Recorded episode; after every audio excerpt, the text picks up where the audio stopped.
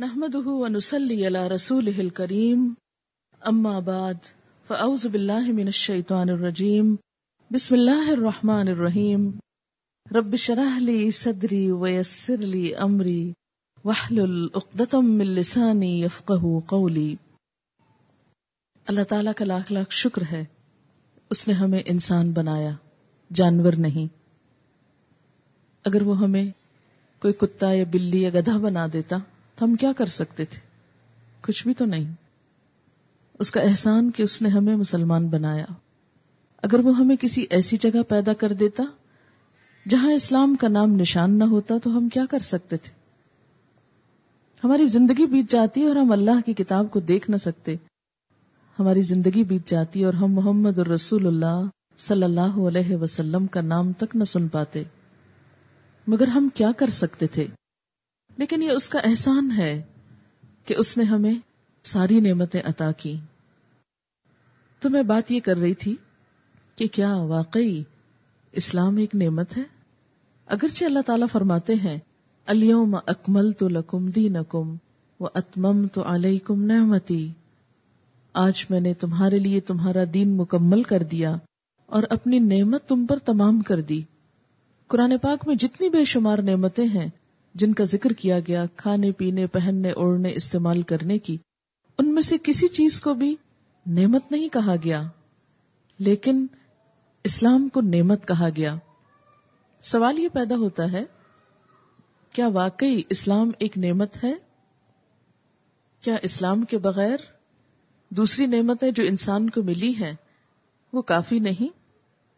تو بات یہ ہے کہ انسان کے پاس جو کچھ بھی ہے ان سب چیزوں کا لطف انسان اسی وقت اٹھا سکتا ہے جب انسان کا دل مطمئن ہو، انسان کے اندر ایک سکون ہو، جب انسان خوش رہنا جان لے۔ دنیا کی کوئی تعلیم اور دنیا کی کوئی چیز انسان کو حقیقی معنوں میں خوشیاں نہیں دے سکتی۔ حقیقی سکون نہیں دے سکتی۔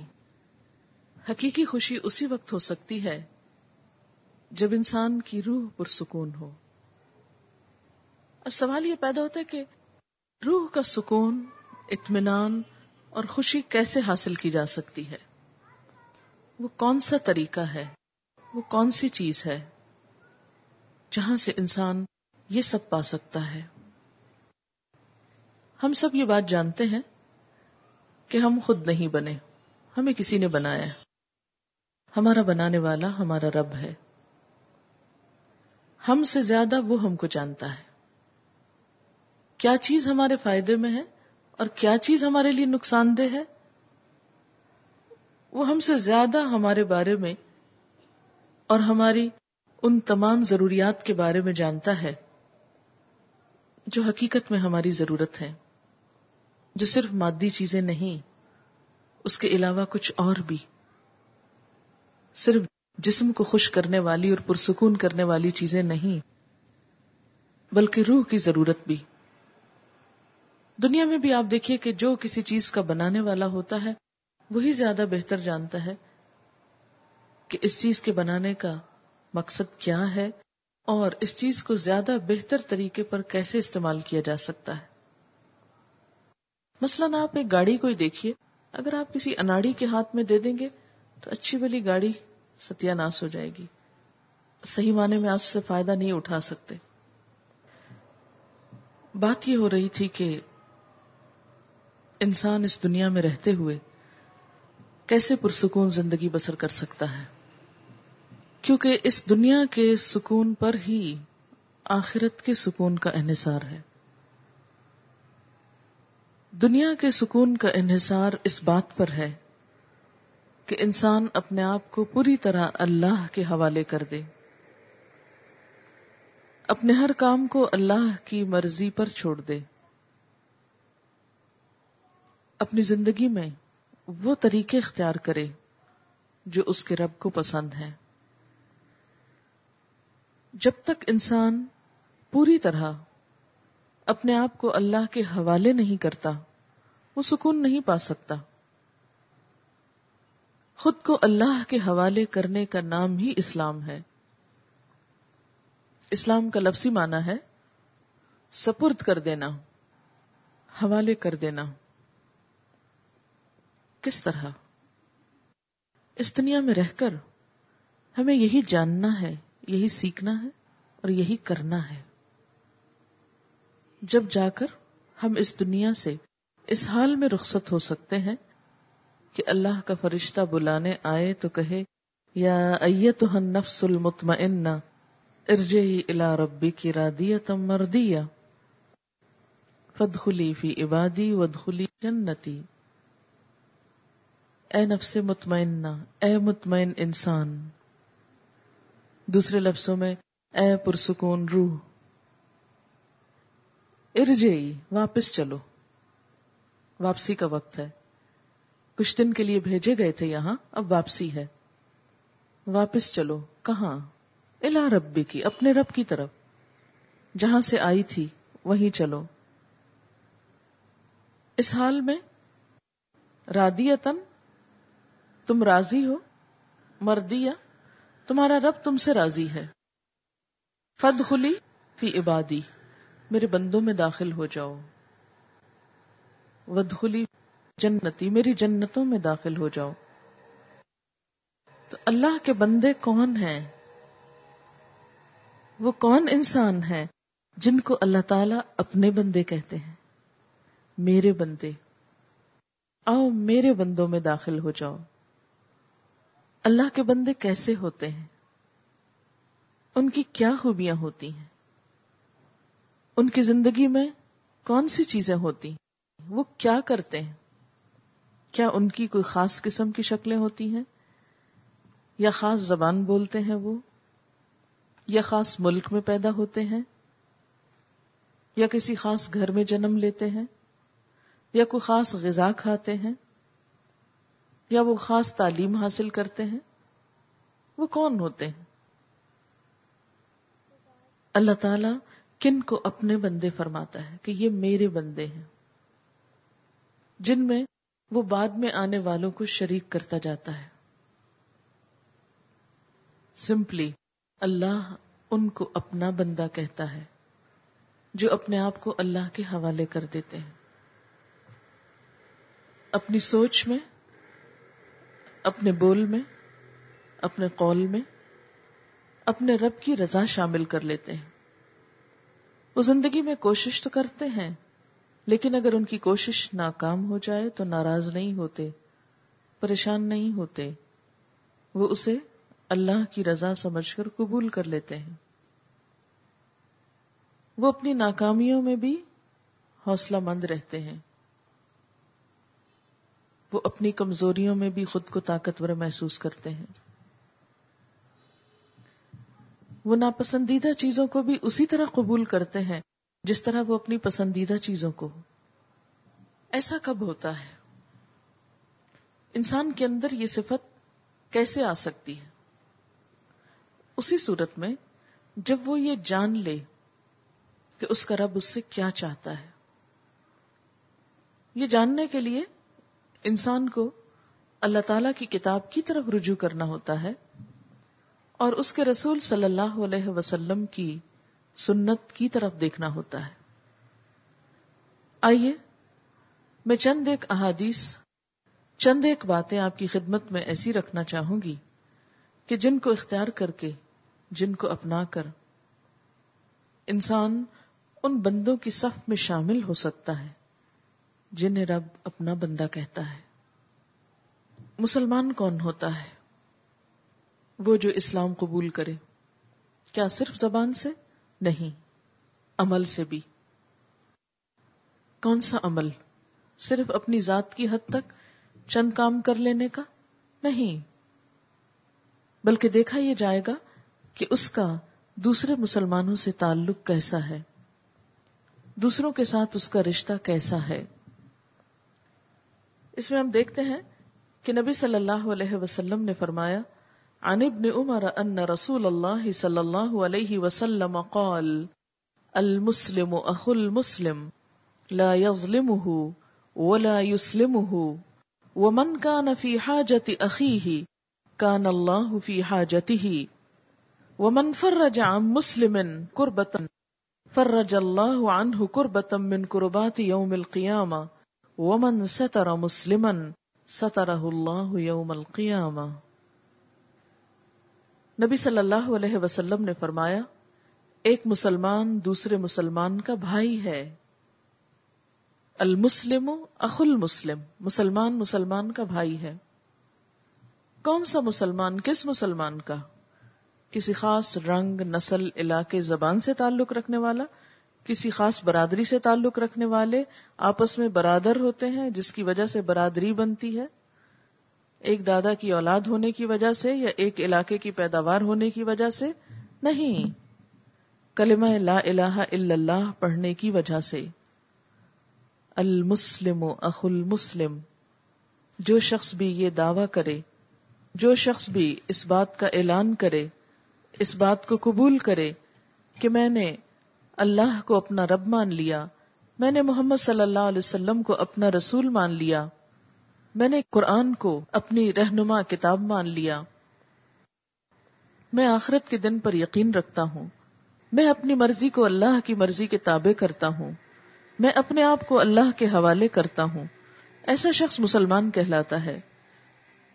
اس مسلمان کا ہر اس شخص سے رشتہ ہے جو ایسا ہی اقرار کرے۔ ایسا ہی اظہار کرے۔ اس سے کوئی فرق نہیں پڑتا کہ وہ کس علاقے کا ہے، کیا زبان بولتا ہے، کیا اسٹیٹس ہے اس کا۔ نہیں، سب مسلمانوں کو باہم ایک رشتے میں پرو دیا گیا۔ اور وہ رشتہ کیا ہے؟ اسلام کا رشتہ، جو سب رشتوں سے آگے ہے، حتیٰ کہ خون کے رشتوں سے بھی آگے۔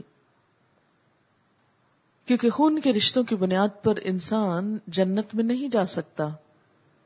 کہ ایک شخص دوسرے کا بیٹا ہے یا بھائی ہے یا ماں ہے، نہیں۔ ہم دیکھتے ہیں کہ قرآن پاک سے ہمیں پتا چلتا ہے کہ نو علیہ السلام کا بیٹا اور ان کی بیوی جو ان کے قریب ترین رشتے دار تھے، وہ نجات نہ پا سکے۔ جب قوم نو علیہ السلام پر طوفان آیا تو وہ دونوں بھی اسی طوفان کی نظر ہو گئے۔ اور آپ کے ساتھ کون سوار ہوئے؟ وہ جو اسلام لائے تھے۔ آج آپ کے رشتے دار اور آپ کے ساتھی اور آپ کے دوست وہ تھے۔ اور اپنا خون کا رشتہ، اپنا بیٹا اور اپنی بیوی، وہ دونوں جدا کر دیے گئے۔ اسلام کا رشتہ مضبوط ترین رشتہ ہے، حقیقی رشتہ ہے۔ صرف دنیا کی حد تک نہیں، مرنے کے بعد کے لیے بھی۔ ہمیشہ ہمیشہ کے لیے لازوال رشتہ ہے۔ اسی لیے کیا فرمایا؟ المسلم اخ المسلم۔ مسلمان مسلمان کا بھائی ہے۔ اب بھائی ہونے کے کچھ حقوق ہیں، کچھ ذمہ داریاں ہیں، کچھ فرائض ہیں۔ اس رشتے کی کچھ خصوصیات ہیں۔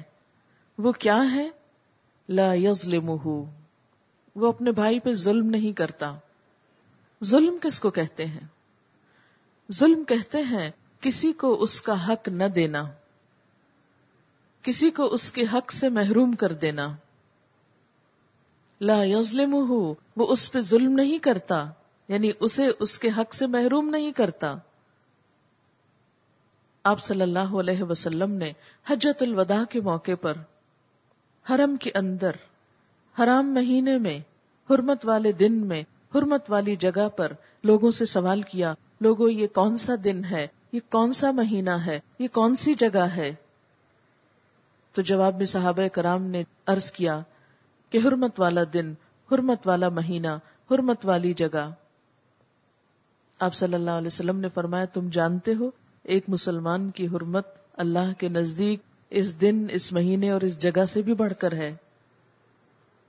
ہم سب کعبہ کا احترام تو کرتے ہیں کہ ہائے اس کی طرف پاؤں نہ ہو ہم حج کے لیے جانے والوں اور حج کے مہینوں ریچولس کا تو احترام کرتے ہیں۔ لیکن ہم میں سے کتنے ہیں جو کسی مسلمان کی عزت کا احترام کرتے ہوں۔ جو دوسروں کے لیے وہی سوچتے ہوں جو وہ اپنے لیے سوچتے ہیں۔ دوسروں کی خیر خائی اور دوسروں کی بھلائی اسی طرح چاہتے ہوں۔ جس طرح وہ اپنی چاہتے ہیں۔ خودکشی کا ریٹ کتنا بڑھتا جا رہا ہے، طلاق کا ریشو کتنا زیادہ ہو رہا ہے، قتل و غارت کتنی عام ہو رہی ہے۔ یہ سب کام کرنا گویا کنویں میں چھلانگ لگانا ہے۔ ہم میں سے کتنے ہیں جو یہ درد رکھتے ہوں کہ اپنے ان بھائیوں کو کنویں میں گرنے سے بچانا ہے۔ ذرا تھوڑی دیر کے لیے تصور کریں نا کہ کنویں میں گرنا کیا ہے۔ اور کنواں بھی پانی کا۔ پانی کے کنویں میں نہیں گرنا چاہتے۔ تو کیا جہنم کی اتھا گہرائیوں میں گرنا پسند کریں گے؟ ذرا سوچیں تھوڑی دیر کے لیے۔ نہیں، کبھی نہیں۔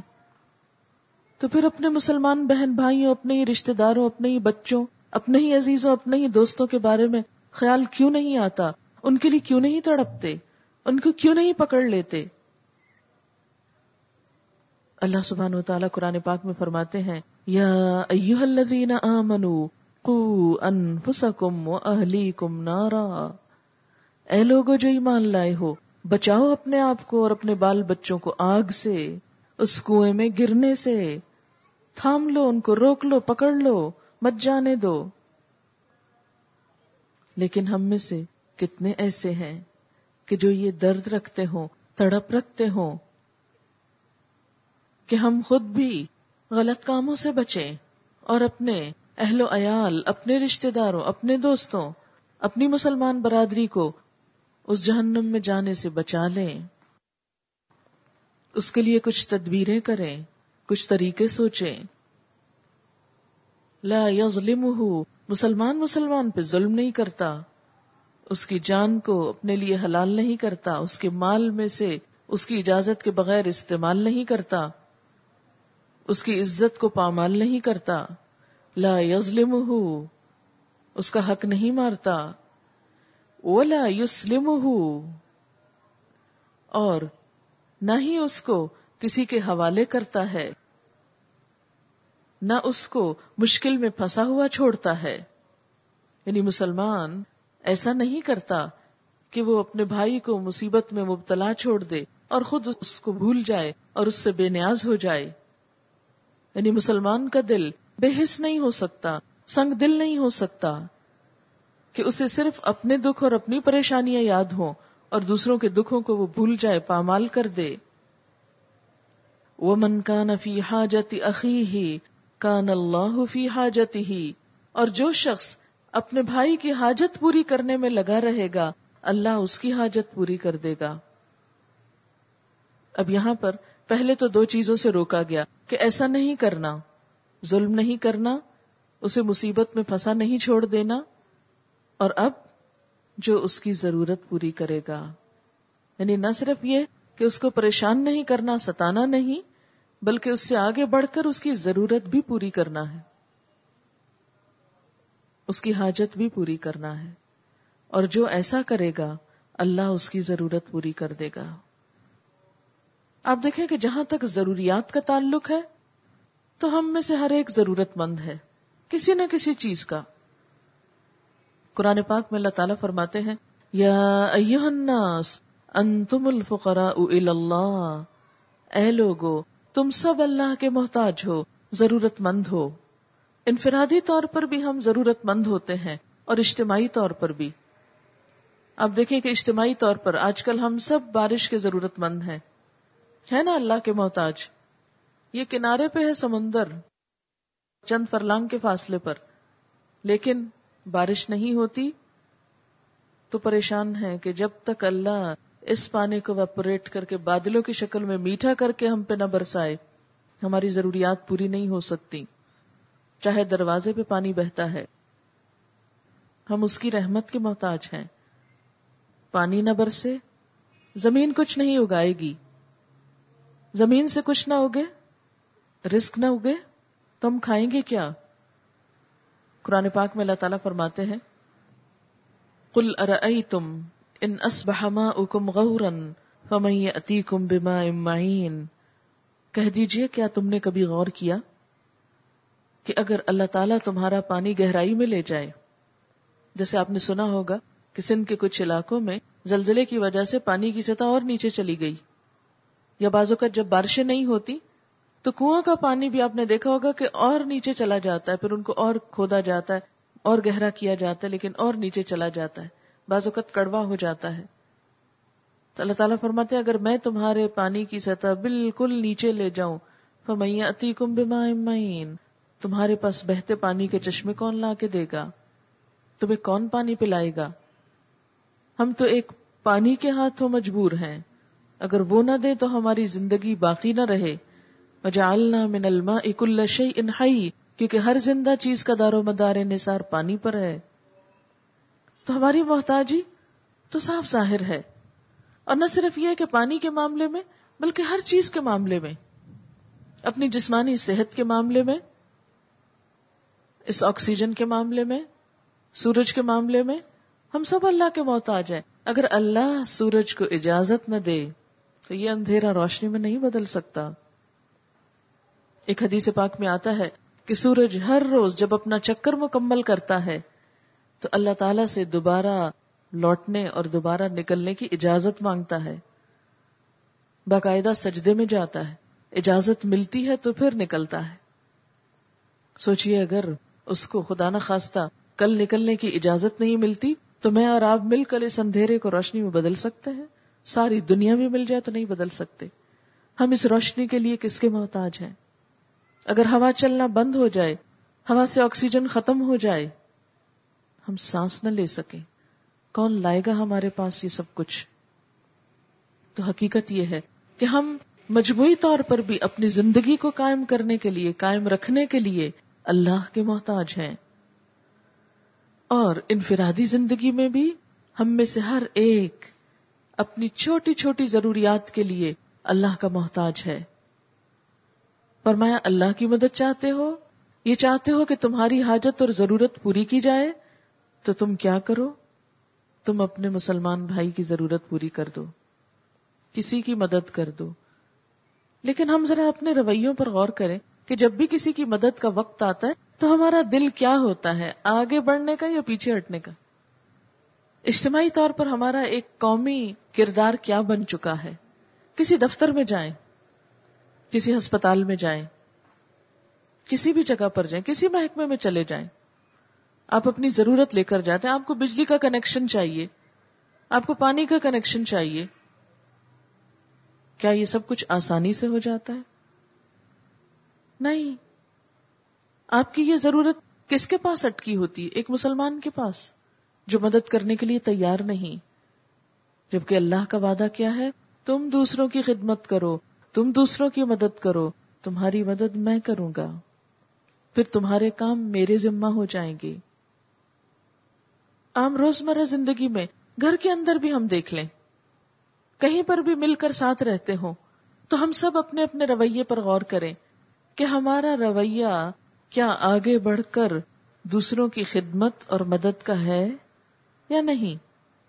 کسی کی بھی ضرورت کا سنتے ہیں تو ہمارے دل پہ کیا بیتتی ہے؟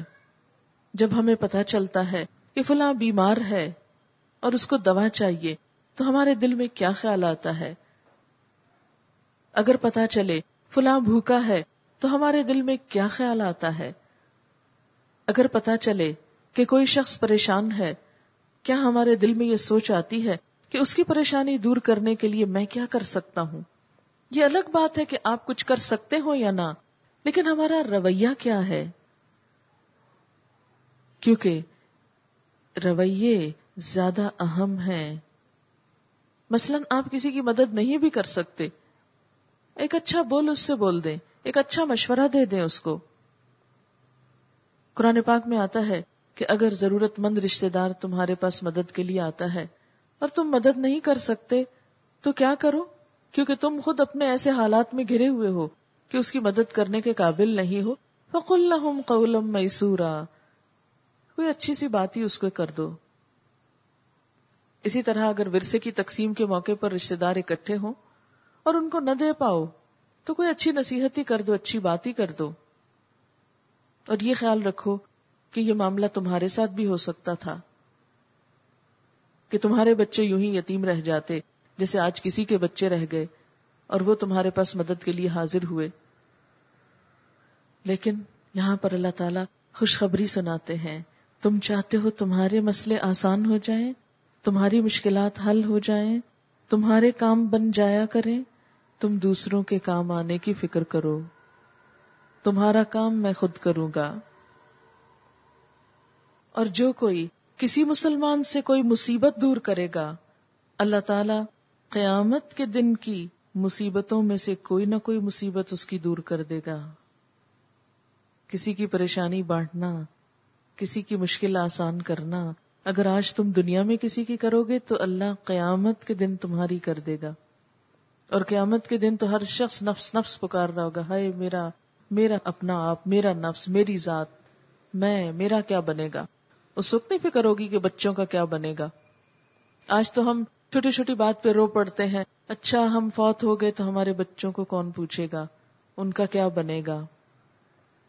ان کے لیے گھر نہیں ہے، ان کے لیے کھانے کو نہیں ہوگا، ان کے لیے پہننے کو نہیں ہوگا، ان کی ایجوکیشن رک جائے گی، ان کا فلاں فلاں۔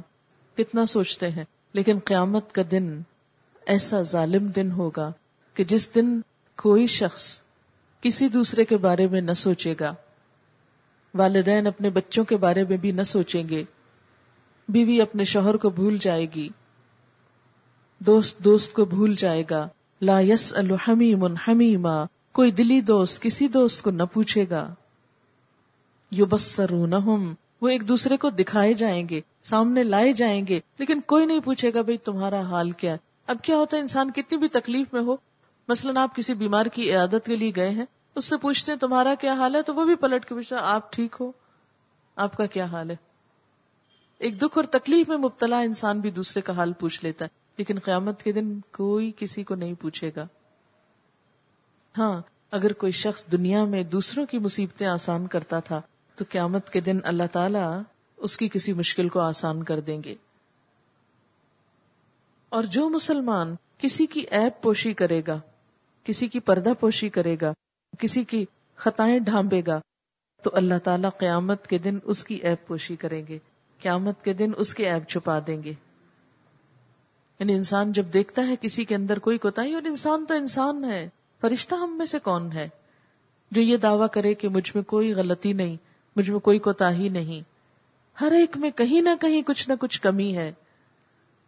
اور انسان کی یہ جد و جہد اور کوشش اور اسٹرگل ہے ہی اس کے لیے کہ ہم اپنی کمیوں پہ قابو پا جائیں اور اللہ کے پسندیدہ بن جائیں۔ اس لیے جب ہم سب غلطی کرتے ہیں، تو دوسروں کی غلطیوں کو بھی ڈھانپنا چاہیے، ان کو بھی چھپانا چاہیے، ان کو بھی درگزر کرنا چاہیے، ان کو بھی معاف کر دینا چاہیے، تاکہ قیامت کے دن اللہ تعالیٰ ہمارے عیب چھپا دے، جبکہ سب کے سب اعمال انسان کے لوگوں کے سامنے آ جائیں گے۔ صحف نشرت، نشر کرنا کیا ہوتا ہے؟ یہ اخبار نشر ہوتے ہیں۔ یہ سویرے سویرے لوگوں کے اعمال نامے جیسے دنیا میں اخباروں کی شکل میں گھر گھر پہنچ جاتے ہیں۔ ایسے ہی قیامت کے دن کیا ہوگا؟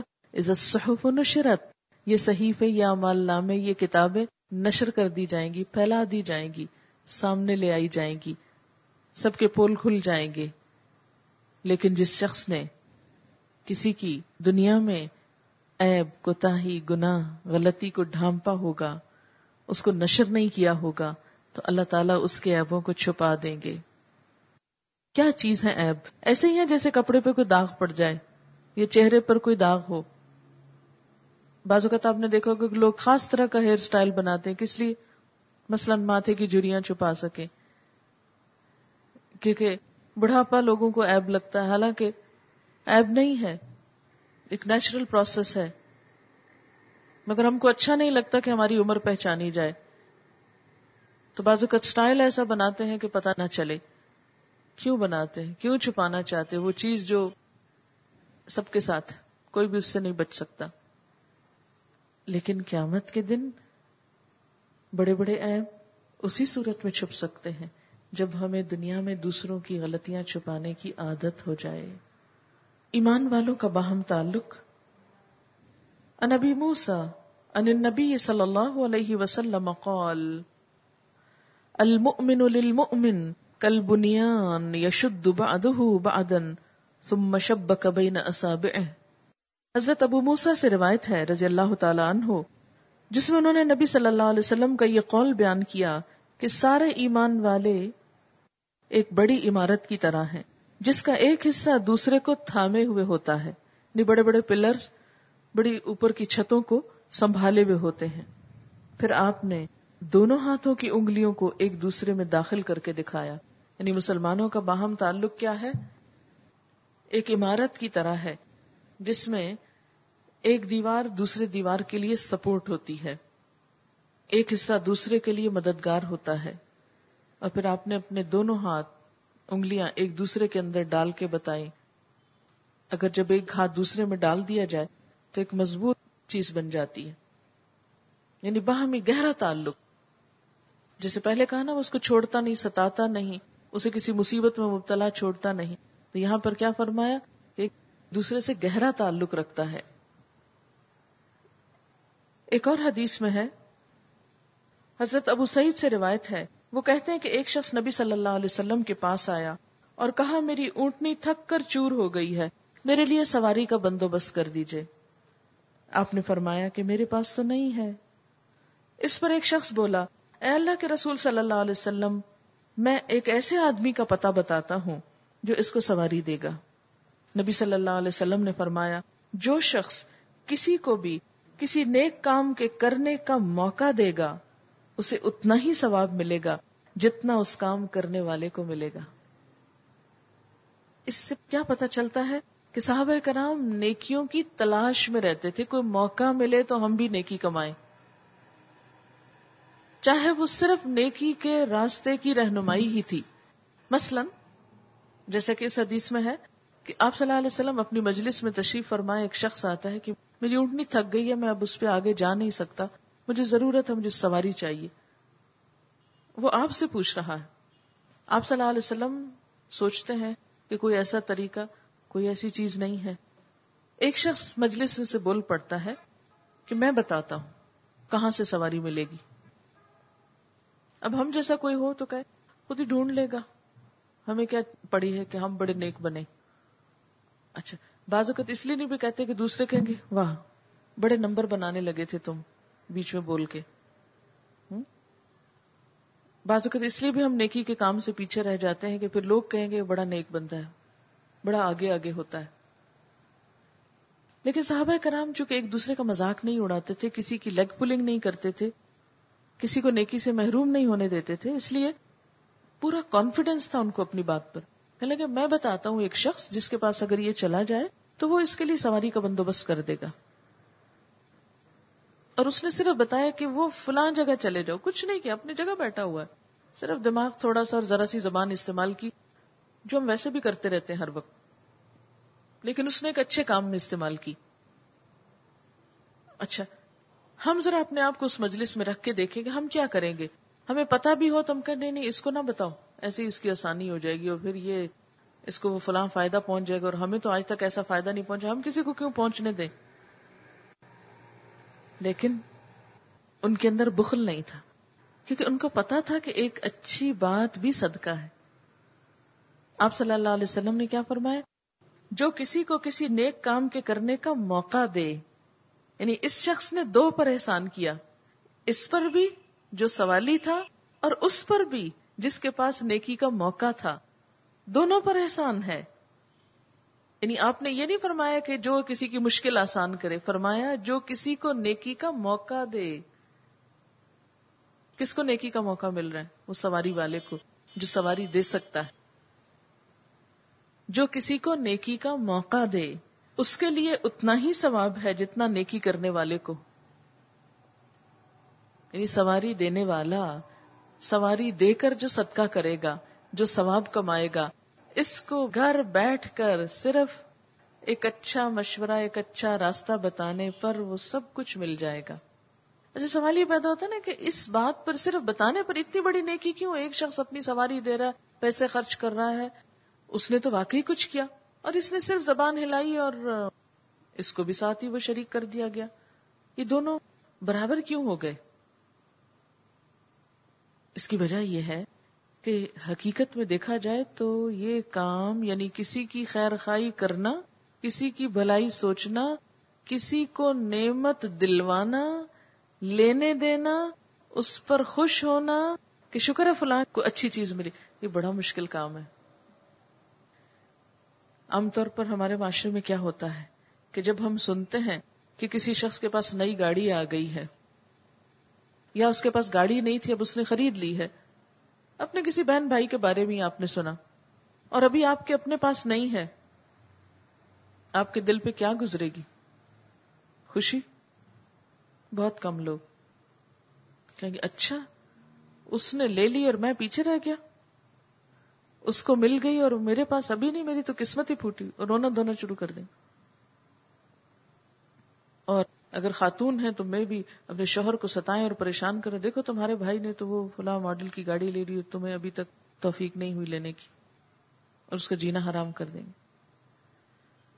تو بات یہ ہے کہ ہمیں خود تو کوئی نعمت ملے یا نہ ملے، کسی کو نعمت پاتے دیکھ کر کسی کو نعمت حاصل کرتے دیکھ کر بھی ہم میں سے کتنے خوش ہو جاتے ہیں کہ ہائے، شکر ہے فلاں کی مدد ہو گئی۔ شکر ہے فلاں کے کوئی کام آ گیا۔ کسی کا مسئلہ آسان ہو گیا۔ کسی کے لیے کوئی سہولت ہو گئی۔ یہ بڑے دل والوں کا کام ہے۔ جن کو ایسا دل نصیب ہو اور جو دوسروں کے لیے حقیقت میں سنسیئر ہو وہی نیکیوں میں شریک ہو سکتے ہیں۔ ہر ایک نہیں ہو سکتا۔ اچھا ہمارے یہاں تو کیا ہے؟ اگر کوئی نیکی کرنے جا رہا تو ہم کہتے ہیں، لو بے وقوف ہو گیا۔ وہ اس شخص کا تو کام ہی یہ ہے، وہ تو روز مانگنے آ جاتا ہے۔ چھوڑو پرے اس کو۔ اس کی مدد نہ کرنا۔ کوئی کر رہا ہو تو جا کے روکیں گے۔ نہ نہ نہ، اس کی نہ کرنا۔ یہ تو بہانہ بناتے ہیں۔ یعنی بجائے اس کے کہ ہم کسی کو انکریج کریں کہ ہاں تم اچھا کام کریں۔ اچھا اور بھی اچھائیوں پر جب کوئی اچھا کام کر رہا ہوتا ہے تو ہم میں سے کتنے لوگ ہیں جو انکریج کرتے ہیں کہ ہاں واقعی بہت اچھا کام۔ ہم تو کسی کے اچھے کام پر اس کی تعریف کرنے میں بھی کنجوس ہیں۔ یہ کہنے میں بھی کنجوس ہیں کہ تم اچھا کر رہے ہو۔ کہتے بولا کیوں کہیں کہ اچھا کر رہے ہو؟ یا کوئی شخص اچھا کام کر رہا ہے تو ہم ہاں بھائی، واقعی اچھا کام کر رہے نہیں، ہم نہیں مانتے کسی کی اچھائی۔ بلکہ اگر کوئی برائی کا موقع ملے تو وہ نہ ہاتھ سے جانے دے۔ کسی طرح اٹھا کے پھینکے اس کو۔ وہ ہم سے آگے نکل گیا۔ آج ہمارا حال یہ ہے۔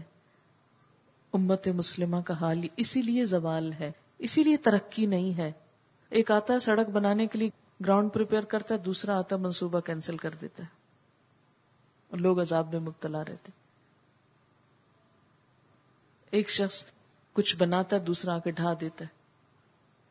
کہیں پر ایک پارک ہے کسی شہر میں، بڑے عرصے سے پارک بننے کے اس کی خبر سنتے ہیں۔ ایک آتا ہے، کچھ اس میں شروع کرتا ہے، دوسری حکومت آتی اس کو ختم کر دیتی پھر ایک آتی ہے، تھوڑا شروع ہوتا ہے، دوسری آتی اس کو۔ کئی دفعہ بنا بگڑا بنا بگڑا۔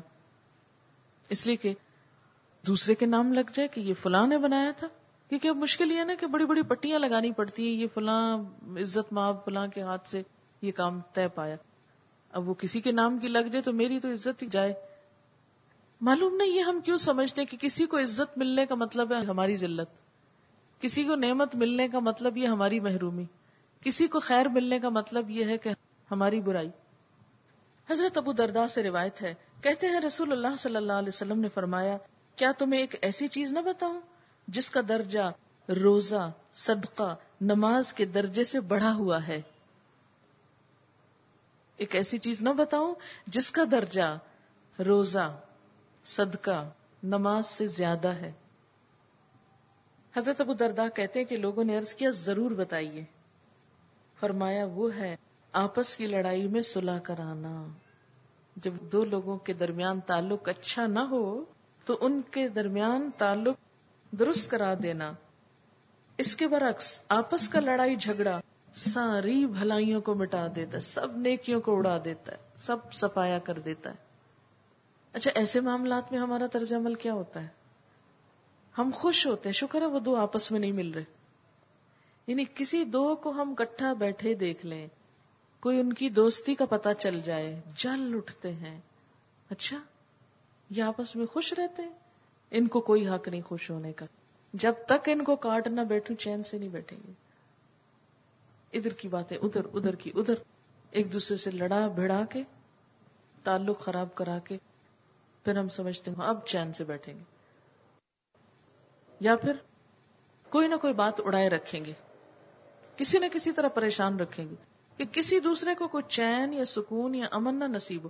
حتیٰ کہ شوہر بیوی اگر خوش ہو کے بات کر رہے ہیں تو ماں جیسی ہستی بھی جل اٹھتی ہے بازو کر پیدا میں نے کیا، بڑا میں نے کیا، پڑھایا میں نے، اب یہ بیٹھ کے اب اس کے ساتھ ہنسی مذاق کر اور مجھے بھول گیا۔ حالانکہ ماں اپنی اولاد کی کتنی خوشیاں چاہتی۔ لیکن یہاں جب اپنی ذات کی بات آتی ہے تو ماں بھول جاتی کہ اولاد کس میں خوش ہے۔ کتنا سیلفش ہے نا انسان۔ پھر وہ اسلام کا پیس اور اطمینان اور سکون کیسے آئے؟ وہ تو اس وقت آتا ہے جب ہم دوسرے کی خوشی کو اپنی خوشی پہ ترجیح دیں۔ ہم اپنا دل بڑا کر لیں۔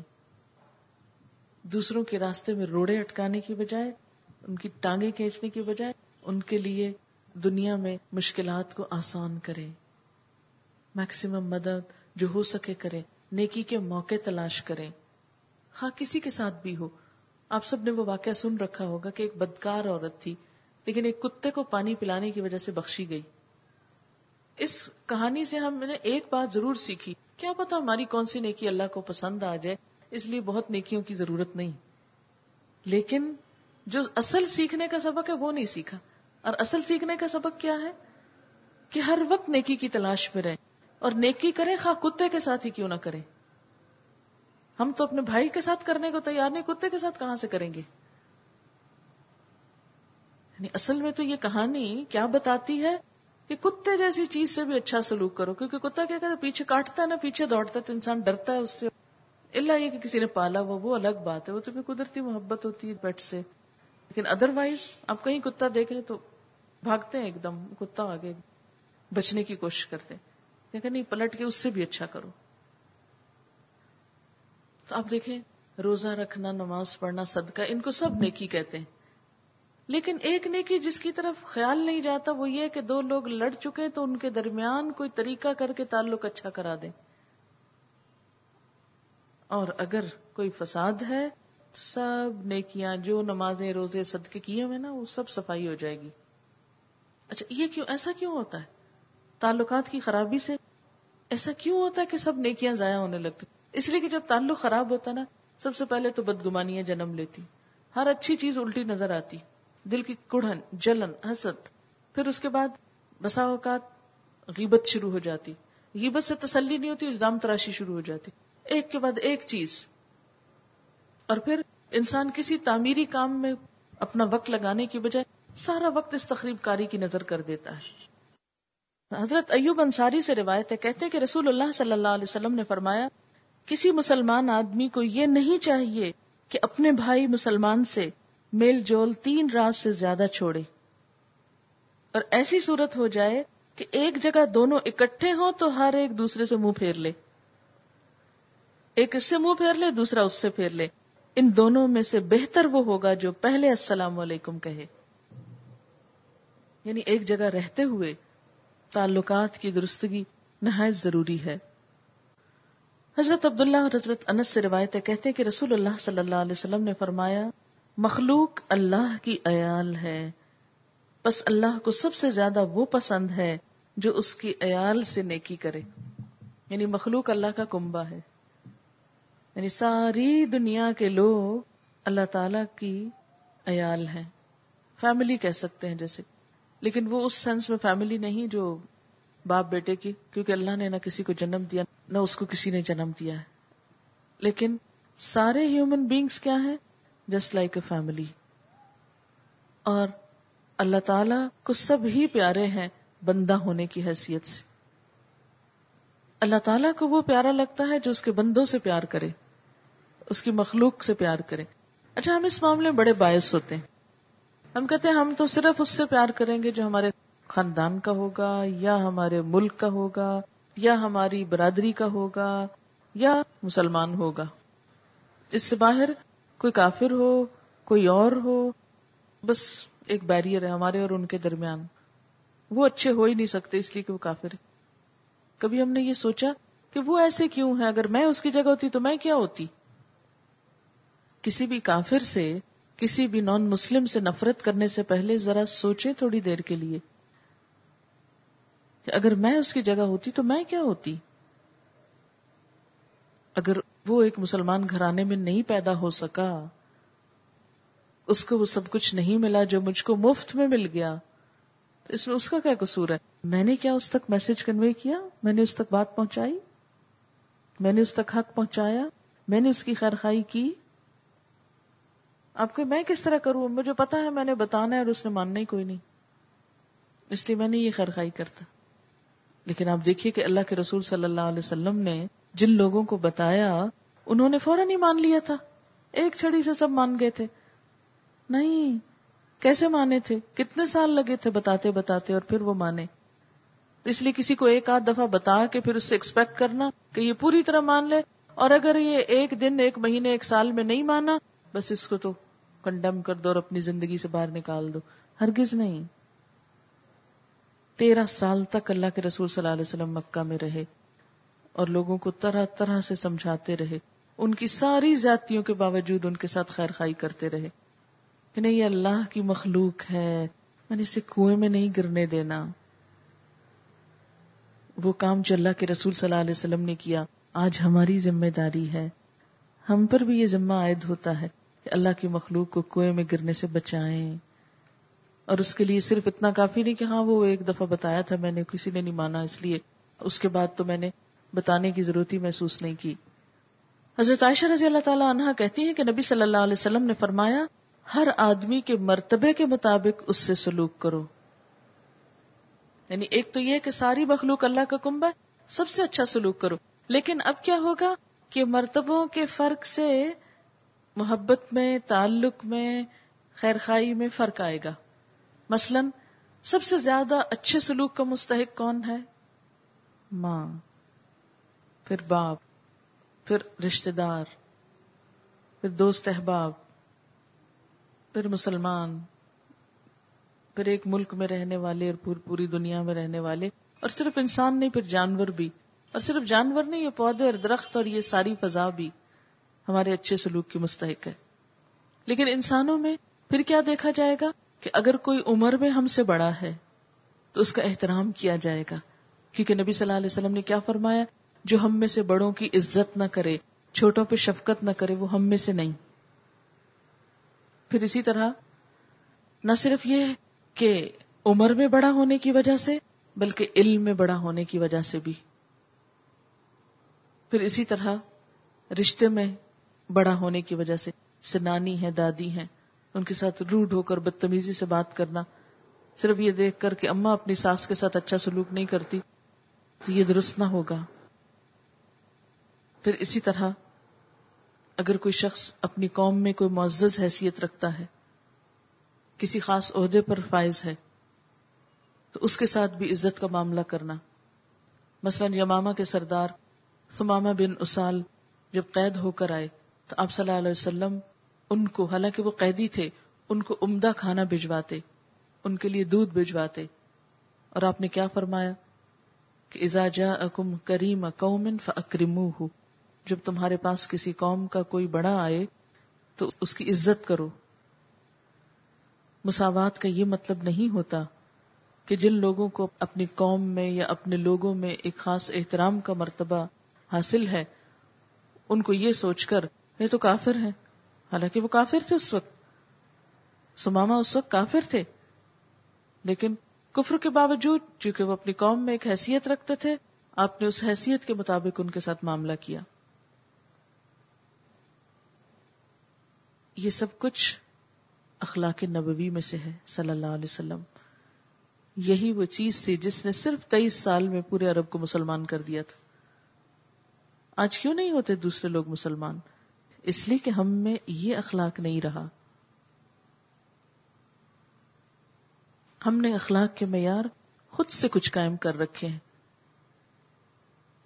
کہ ہم نے عزت اور احترام صرف فلاں فلاں فلاں کو دینا اور باقی لوگ ان سے بھیڑ بکریوں کا سلوک کرنا ہے۔ نبی صلی اللہ علیہ وسلم نے فرمایا، بیوہ اور مسکین کا خرچ اٹھانے والا ایسا ہی ہے جیسا اللہ کی راہ میں جان دینے والا۔ اور میں سمجھتا ہوں کہ وہ لگاتار نماز میں کھڑے ہونے والے اور مسلسل روزے رکھنے والے کے برابر ہے جو کبھی نہ تھکے۔ ایسا نمازی جو کبھی نہ تھکے، ایسا روزہ دار جو کبھی نہ روزہ چھوڑے۔ ان کے اجر اور مرتبے کو کون پہنچتا ہے؟ جو بیوہ کا خرچ اٹھائے، جو مسکین کا خرچ اٹھائے۔ ہم میں سے کتنے لوگ ہیں جو اس بات کی فکر کرتے ہوں؟ کتنی ہی بیوائیں تڑپتی ہوں گی اپنے بچوں کے ہاتھوں پریشان ہوتی ہوگی۔ اب دیکھیں کہ بچے تو بچے ہوتے ہیں نا، چھوٹے چھوٹے مطالبے کرتے رہتے ہیں۔ ایک دن ایک عورت آئی، میرے پاس بیوہ تھی، تو بیٹھ کے رونے لگ گئی میں نے کہا، کیا ہے تمہیں؟ کہنے لگی، یہ بچہ مجھے بڑا تنگ کرتا ہے۔ شاید عام حالات میں میں سمجھتی کہ ہاں بچے تو تنگ کرتی ہیں اور فیل نہ کر سکتی۔ مجھے فوراً اپنے بچے کا خیال ہے کہ بسا اوقات کسی چھوٹی سی بات پہ کیسی ضد لگا بیٹھتا ہے نا؟ حتیٰ کہ مجھے ضد پوری کرنی ہی پڑتی ہے۔ بچے تو بچے ہوتے ہیں نا، مائیں ہار جاتی ہیں۔ میں سوچ رہی تھی کہ اس کا شوہر اس کے سر پہ نہیں ہے اور اس کا بچہ اس کے ساتھ ضد کرتا ہے۔ یہ بیچاری ان کے لیے کماتی بھی ہے اور پھر ان کی ساری ضروریات پوری نہیں کر سکتی۔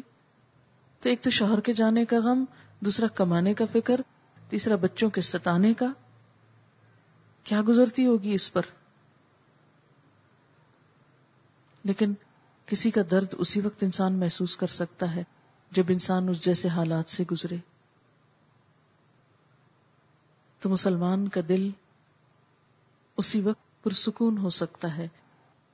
اسی وقت آپ خوش رہ سکتے ہیں جب آپ ایسے لوگوں کے غم جانیں ان کے غم محسوس کریں اور ان کے غم بانٹنے کے لیے کچھ فکر کریں۔ انسان اشرف المخلوقات ہے۔ اللہ نے اس کو عقل دی ہے، احساسات دیے ہیں، جذبات دیے ہیں۔ کس لیے؟ اگر وہ ان کو استعمال ہی نہ کرے اور دوسرے انسانوں کا غم اور دکھ دیکھے ہی نہ، محسوس ہی نہ کرے۔ اللہ تعالیٰ سے دعا ہے کہ وہ ہمیں باعمل مسلمان بنائے۔ وآخر دعوانا ان الحمد للہ رب العالمین. سبحان اللہ والحمد للہ ولا الہ الا اللہ واللہ اکبر ولا حول ولا قوة الا باللہ العلی العظیم. اللہم صلی علی محمد وعلى آل محمد كما صلیت علی ابراہیم وعلى آل ابراہیم انکا حمید مجید. اللہم بارک علی محمد وعلى آل محمد كما باركت على إبراهيم وعلى آل إبراهيم إنك حميد مجيد. ربنا آتنا في الدنيا حسنة وفي الآخرة حسنة وقنا عذاب النار. ربنا لا تزغ قلوبنا بعد إذ هديتنا وهب لنا من لدنك رحمة إنك أنت الوهاب. ربنا هب لنا من أزواجنا وذرياتنا قرة أعين واجعلنا للمتقين إماما. يا حي يا قيوم، برحمتك نستغيث. لا إله إلا الله، أنت الحليم الكريم. سبحان الله رب العرش العظيم. والحمد لله رب العالمين. رب نسألك موجبات رحمتك وأزائم مغفرتك. والغنيمة من كل بر والسلامة من كل اسم لا تدع لنا ذنبا إلا غفرته ولا هما إلا فرجته ولا حاجة هي لك ردا إلا قضيتها يا أرحم الراحمين لا حول ولا قوة إلا بالله العلي العظيم یا اللہ پاک جو کچھ ہم نے پڑھا ہے سنا ہے جو بھی کوشش ہوئی ہے اپنی رحمت سے اسے قبول فرما۔ جو بات تیری مرضی کے مطابق ہو، ہم سب کو اس پہ عمل کی توفیق عطا فرما۔ اور اگر کوئی بات لا علمی میں نہ دانستگی میں تیری مرضی کے خلاف ہو گئی ہو، ہم سب کو اس سے دور کر دے اور ہمیں صحیح رستے کی ہدایت عطا فرما۔ نیکی کے لیے ہمارے دل کھول دے، ہمیں اپنے بندوں کی محبت عطا کر دے۔ ہمیں ان کی خدمت کی توفیق عطا فرما۔ یا اللہ، ہمیں وہ کام کرنا سکھا جس سے تو راضی ہو جائے۔ یا اللہ ہمیں خیر اور بھلائی میں آگے بڑھنے کی توفیق دے۔ ہمیں اپنا قرب نصیب فرما۔ ہماری نیتوں کو اپنے لیے خالص کر لے۔ ہمارے بچوں کو ہماری آنکھوں کی ٹھنڈک بنا دے۔ انہیں دنیا اور آخرت کی کامیابی عطا فرما۔ یا اللہ ہمارے والدین پر اپنی رحمت فرما۔ یا اللہ ان کے درجات بلند فرما۔ یا اللہ ان کو اپنی رحمت سے ڈھانپ لے۔ یا اللہ جو زندہ ہیں ان کو صحت عطا فرما۔ یا اللہ ہمارے گھروں میں خوشیاں اور سکون پیدا فرما۔ یا رب العالمین، ہمیں اپنا قرب نصیب فرما۔ یا اللہ، ہماری ساری مشکلات کو آسان فرما۔ یا رب العالمین، سب مسلمانوں میں باہم اتحاد اور اتفاق پیدا کر دے۔ یا رب العالمین، ہمارے انجام کو اچھا کر دے۔ ہماری قبروں کو روشن کر دے۔ ہماری قبروں کو جنت کے باغوں میں سے ایک باغ بنا دینا۔ قرآن کو ہمارا دوست بنا دینا۔ یا رب العالمین آخرت میں ہمارا حساب آسان کرنا۔ یا اللہ تو ہمیں حشر کے میدان میں روشنی نصیب فرمانا۔ اپنی رحمت کے سائے تلے رکھنا۔ اپنے سالے بندوں میں شریک کر دینا۔ اپنے خاص بندوں میں داخل فرما دینا۔ بہترین پسندیدہ مقام پر ہماری آخری قیام گاہ ہو۔ یا رب العالمین، تو ہمیں دنیا اور آخرت کی ساری مشکلات سے نجات عطا فرمانا۔ ہمارے دلوں کو پرسکون کر دے۔ یا رب العالمین، تو اس کوشش کو قبول فرما۔ جو کوئی کمی کو تاہی رہ گئی ہو تو تو ہم سے درگزر فرما۔ یا اللہ، جتنے بھی حاضرین مجلس ہیں، ان کے دلوں میں جو دعائیں ہیں، تمنائیں ہیں، ہم سب کو پورا فرما۔ ربنا تقبل منا انك انت السميع العليم وتب علينا انك انت التواب الرحيم وصلى الله تعالى على خير خلقه محمد۔ وعلى آله وأصحابه وأهل بيته أجمعين. برحمتك يا أرحم الراحمين. إلهي آمين. سبحانك اللهم وبحمدك نشهد أن لا إله إلا أنت. نستغفرك ونتوب إليك. والسلام عليكم ورحمة الله وبركاته.